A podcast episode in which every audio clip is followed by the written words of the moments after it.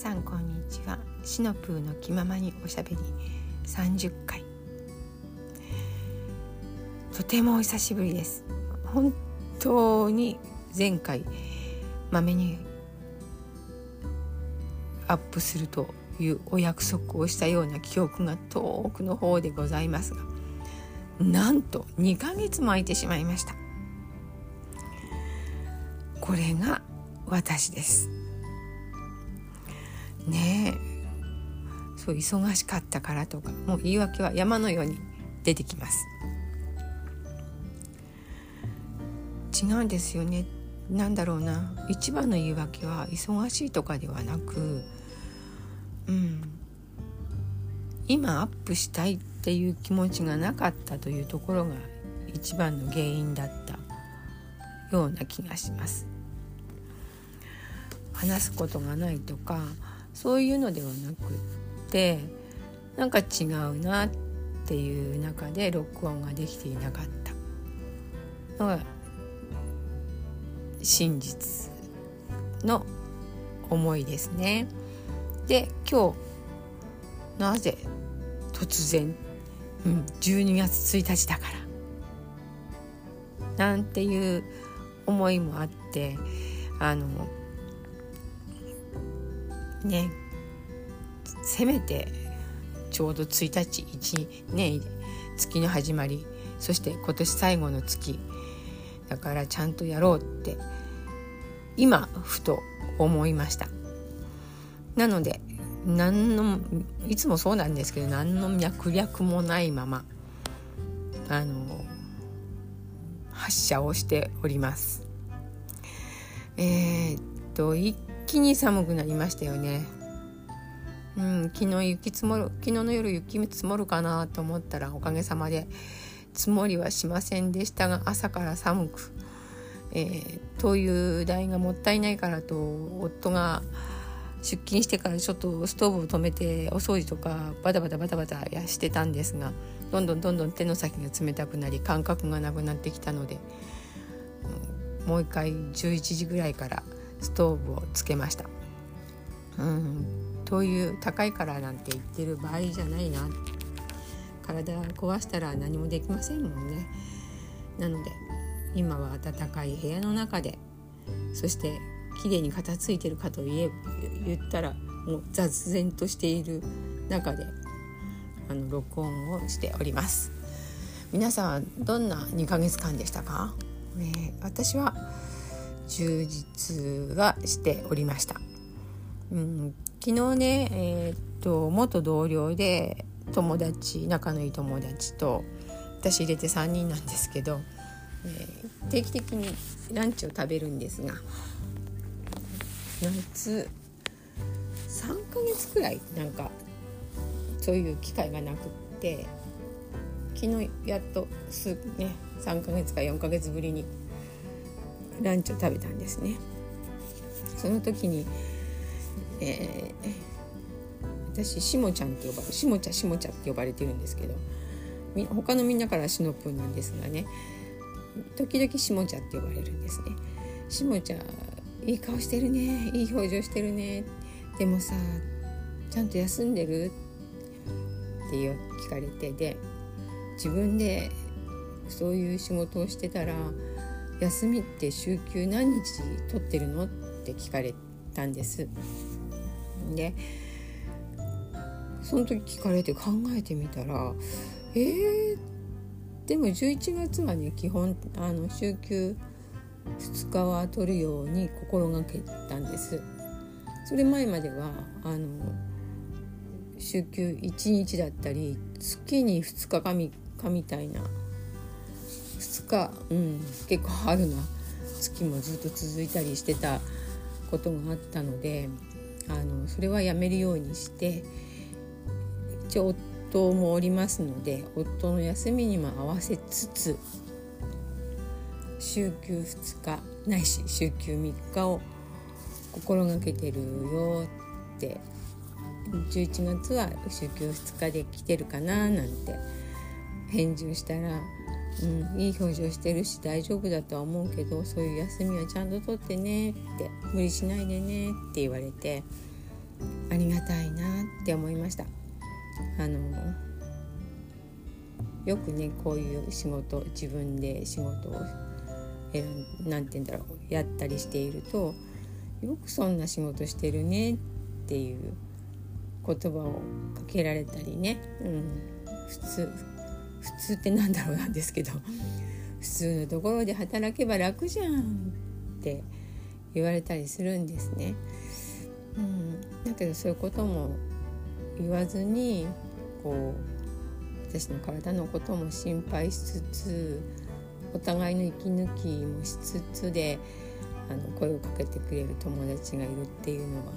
幸せだなと思ったそのあの昨日でしたね。まあその前はその言葉ねあの帰りがけにそれを聞かれたんですけどねそれまではもういつものように楽しいおしゃべりをしてもう大笑いしたりなんかいい時間を過ごしました。うん、で帰ってくる時ね帰ってくる時父はちょうど食事をしたところから北に向かうんですけど北に向かって北から北にから南に向かってくる車の上に雪が20センチくらい積もってる車を発見して日うちはどうなってるんだと思ってドキドキしたんですがおかげさまでえーと、山の麓際までは雪はありましたけど平地である我が家には雪はなくちらほらとは舞っていましたけれども大丈夫でした。そして今朝も大丈夫です。ただもうちょっと先に行った、えー、スキー場がある場所は、えー、結構な大雪で初滑りを楽しまれた方もいらっしゃったようです。それくらい寒いです今日は。昨日の夜から寒いです、うん、皆さんのところはどうですか？えーと、全国から聞いてくださってる方がいたらこっちはまだあったかいよっていうところもあればもう大雪で大変だよっていうところもあるんでしょうね。うん、日本ね世界的から見ればちっちゃい国ですけどあのそうは言っても縦長っていうかで全然気候も違うから、うん、寒い地方の私たちからすれば暖かいところが羨ましいなって思うったりしてします。思います。冬はスキー場だけ雪降ってってよくね言うんですけれどもただ雪って水私たちの生活の一番元になる水雨もそうですけれども水の元源ですよね。山に雪や雨が降らなければ私たち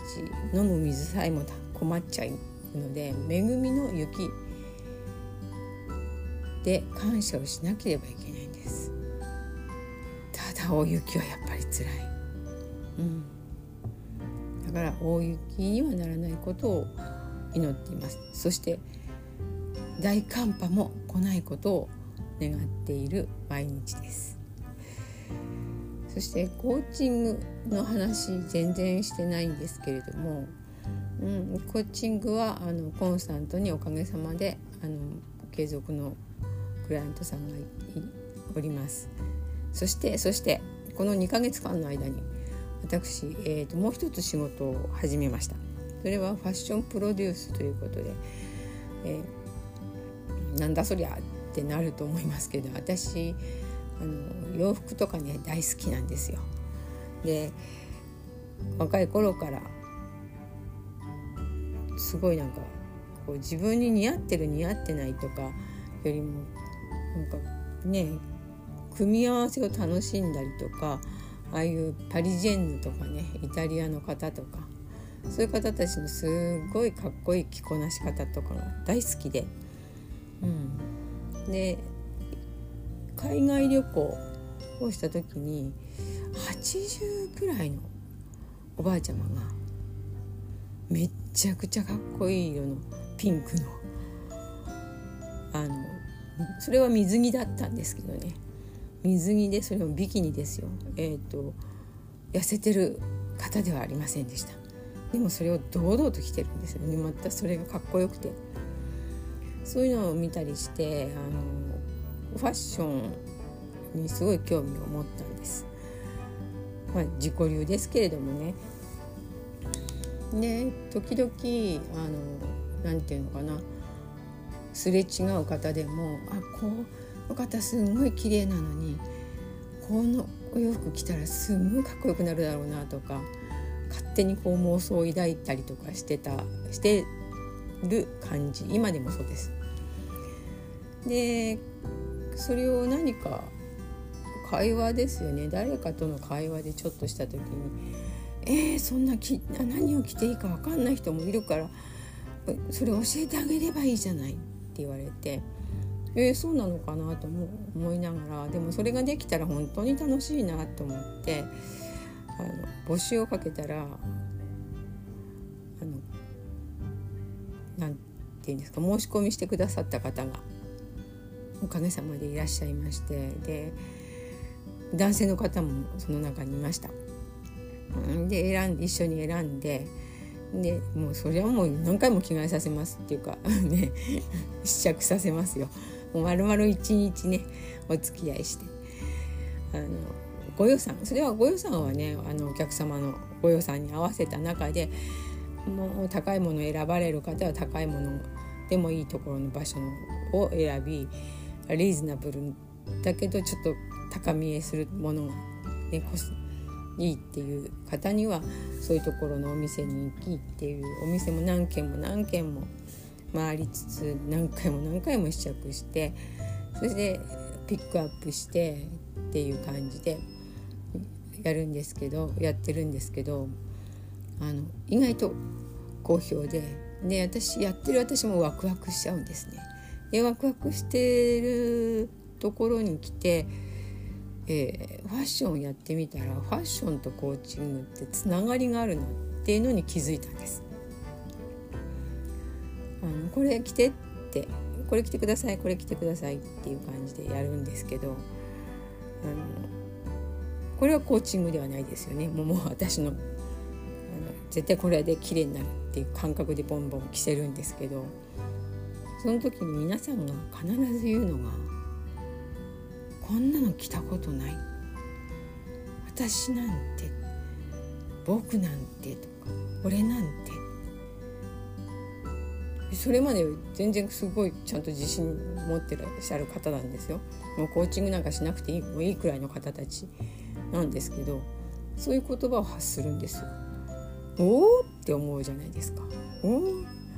何々なんて私なんてって言いましたか？みたいな感じで。うん、で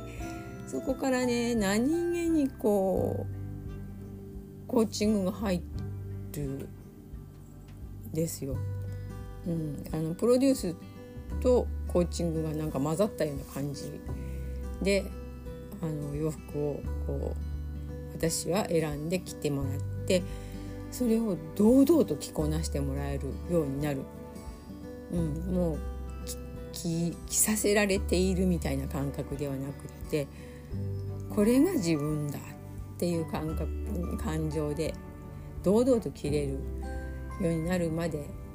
試着をして楽しあの試着をしてもらってるんですね。うん、でもう靴から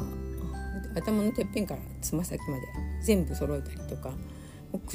靴までの予算がないって言われたら「じゃあこの靴ある」この靴はあじゃあこれその靴を履いてねっていう感じであのそこまでも指示しちゃいます。たらうんあのなんだろう実際にそれを買って帰ってきたらみんなから評判が良かったっていう声をねあの連絡をいただくんですね。そうするとなんかめちゃめちゃ私幸せな気分になるんですよ。ああ喜んでもらえたよかったと思って、うん、そうするともう絶対もう綺麗とかかっこいい人にしかならないっていう。ねそれしかないんですよ。だからめこれからもっと綺麗になっていくんだろうなとかかっこよくなっていくんだろうなっていう。ワクワク感が私の中に生まれるんですね。だから、ファッションとコーチングいいなって。さらに自分自身がを好きになれることができるんだなっていうのをあの自分がファッションプロデュースを始めて気づきました、うん、だから、ま、もっともっとねあのいろんな方っていうかたくさんの方にファッションプロデュースの方をあの申し込んでもらいたいなって思ってます。で遠方の方とかね今回はまあちょっと離れていても途中まで出てきてくださったりしたのであの通常の料金なんですけど遠方だったりとか私が出向く形で高速を使うとかあの公共機関電車とかバスとかね、えー、あの長距離だった場合には交通費と宿泊費みたいなのはあのちょっとご負担していただくようになってしまうことだけはあの了承していただければあの全国どこでも飛んでまいります。そしてちゃんと1日かけてあの絶対素敵にあの返信っていうかさせ返信してうんあのお客様自身が輝けるように今までとは違って輝いてさらに自信を持って生きていけるようにお手伝いします、うん、それはもうなんか自信を持って言えます、うん、本当だからそれを思った時に自分を好きになるっていうのと似てるんですよね。うん、でコーチングもそうですけどまず自分を好きになってもらってそこから物事が動いていくと思うんですね。うん、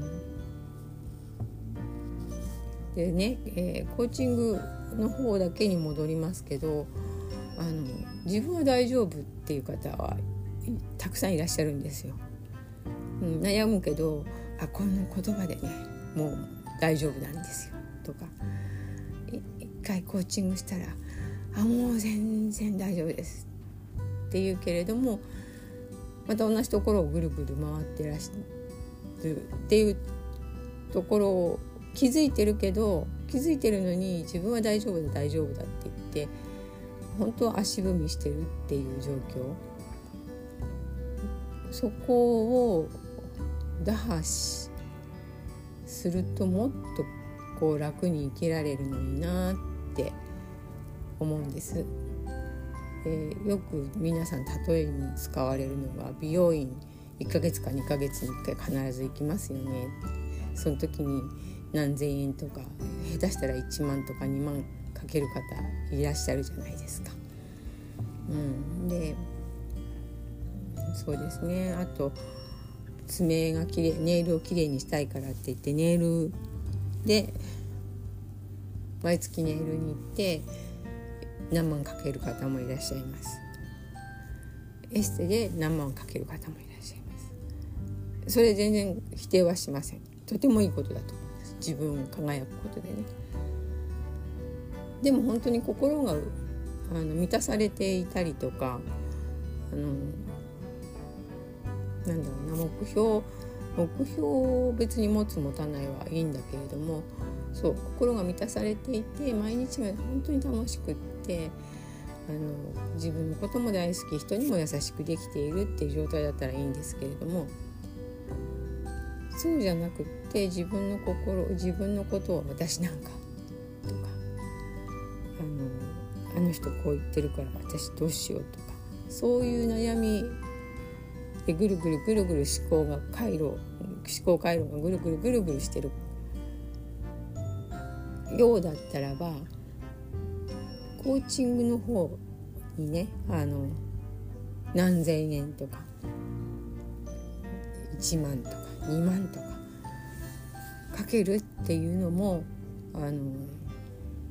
一つの選択なんじゃないかなって思うんです。そしたらよりね外見をきれいにしても心が潤ってなかったら毎日の生活が楽しくないじゃないですか。外見も心ももうピッカピカになる。そうなってきた時に、うん、あの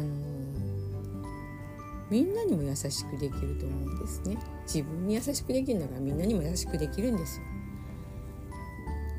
で自分が綺麗にしてたらちょっと気になる人に「ねえねえあなたこれ似合うわよ」っていう声もかけられる優しさも持てるんですよ。おせっかいじゃなくてね。そう。そうしたら徐々にこう優しさのつながりがつながっていくのでつながりができていくので争いがなくなっていけばいいなって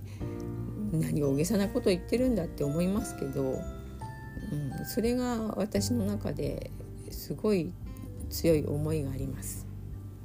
もうね、年齢的にもそうですね私は100まで生きるとは言ってますけれども元気元気で100まで生きてじゃあねって言って死ぬって言ってるんですけど 実際問題ねあのあと20年あれば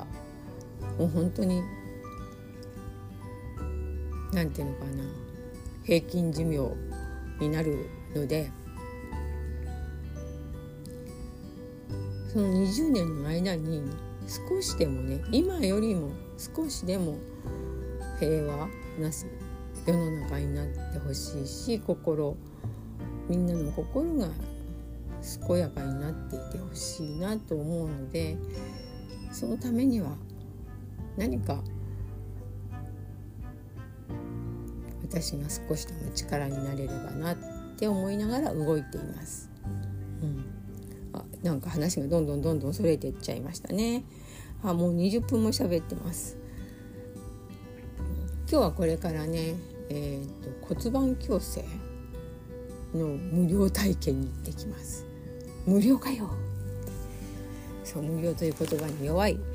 おばちゃんでございますからね。骨盤矯正でまあ運動不足がねちょっと最近ここ数数ヶ月夏くらいまではね結構まめにストレッチとかやってたのにそれ以降ね忙しさまあはいここでまた言い訳です。忙しさにを理由にあのやってません。ということで足腰めっちゃ弱ってます。体幹めっちゃくちゃダメです。で骨盤も多分歪んでると思うので骨盤矯正に行き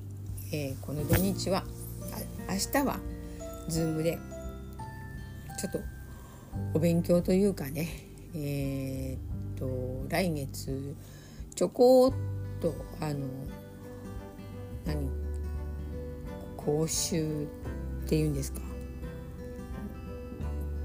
をさせていただく日があるのでそれに向けての打ち合わせを明日は Zoom であります。まあ、突然そうその講習っていうかそれもねみんなの前でお話をするっていうのもねなんか突然ね決まったんです。いや私は無理です私は無理です。ねコーチやってるくせに私なんか無理ですってもう思いっきり言いました。私なんかって思いっきり本当に言っちゃいました。それでももう声をかけていただいたってことはもうお前やりなよっていうあの道がついてるんだなともう諦め諦めて受け入れることにしましたそしてやりますって言って本当だったら11月中に打ち合わせするっていうお約束をしてたのにはいこれも言い訳です。忙しさにかまけて。うわやばい。もう12月になってしまった。と思って慌てて連絡を取り、えー、どんなテーマかっていうことも連絡をし、えー、打ち合わせを何日この日はいかがでしょうか。という形で慌てて決まったのが明日です。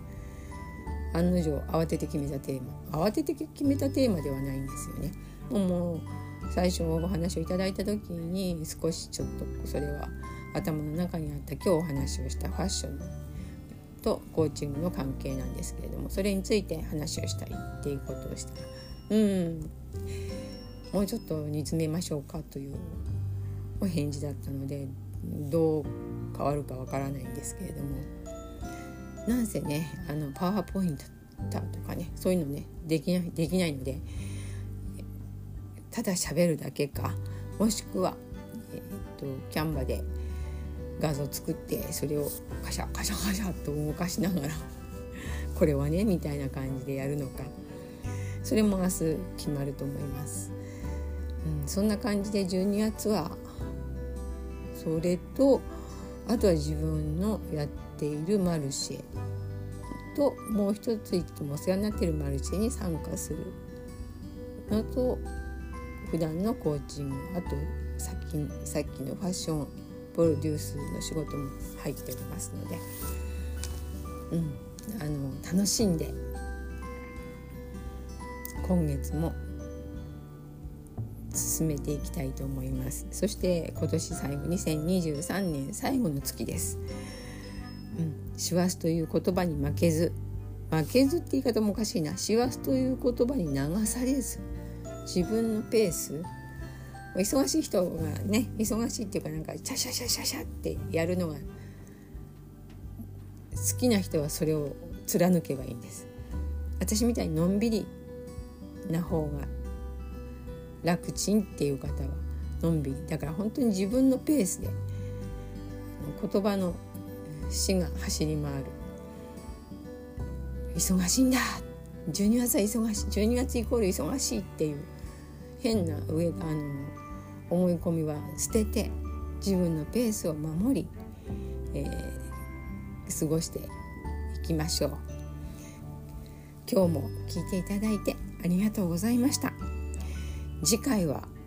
いつにしましょう？次回いつにしようかな？うーんと今日1日だから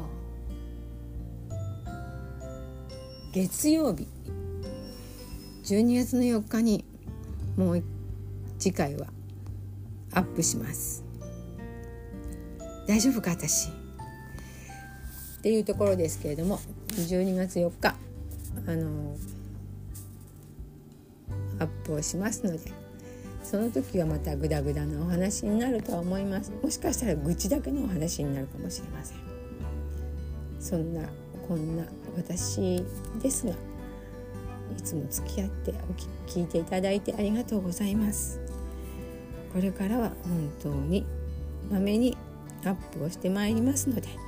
今度こそ今度こそです。まめにアップをしてまいりますのでよろしくお願いいたします。今日はありがとうございました。ではまた皆さん良い一日をお過ごしください。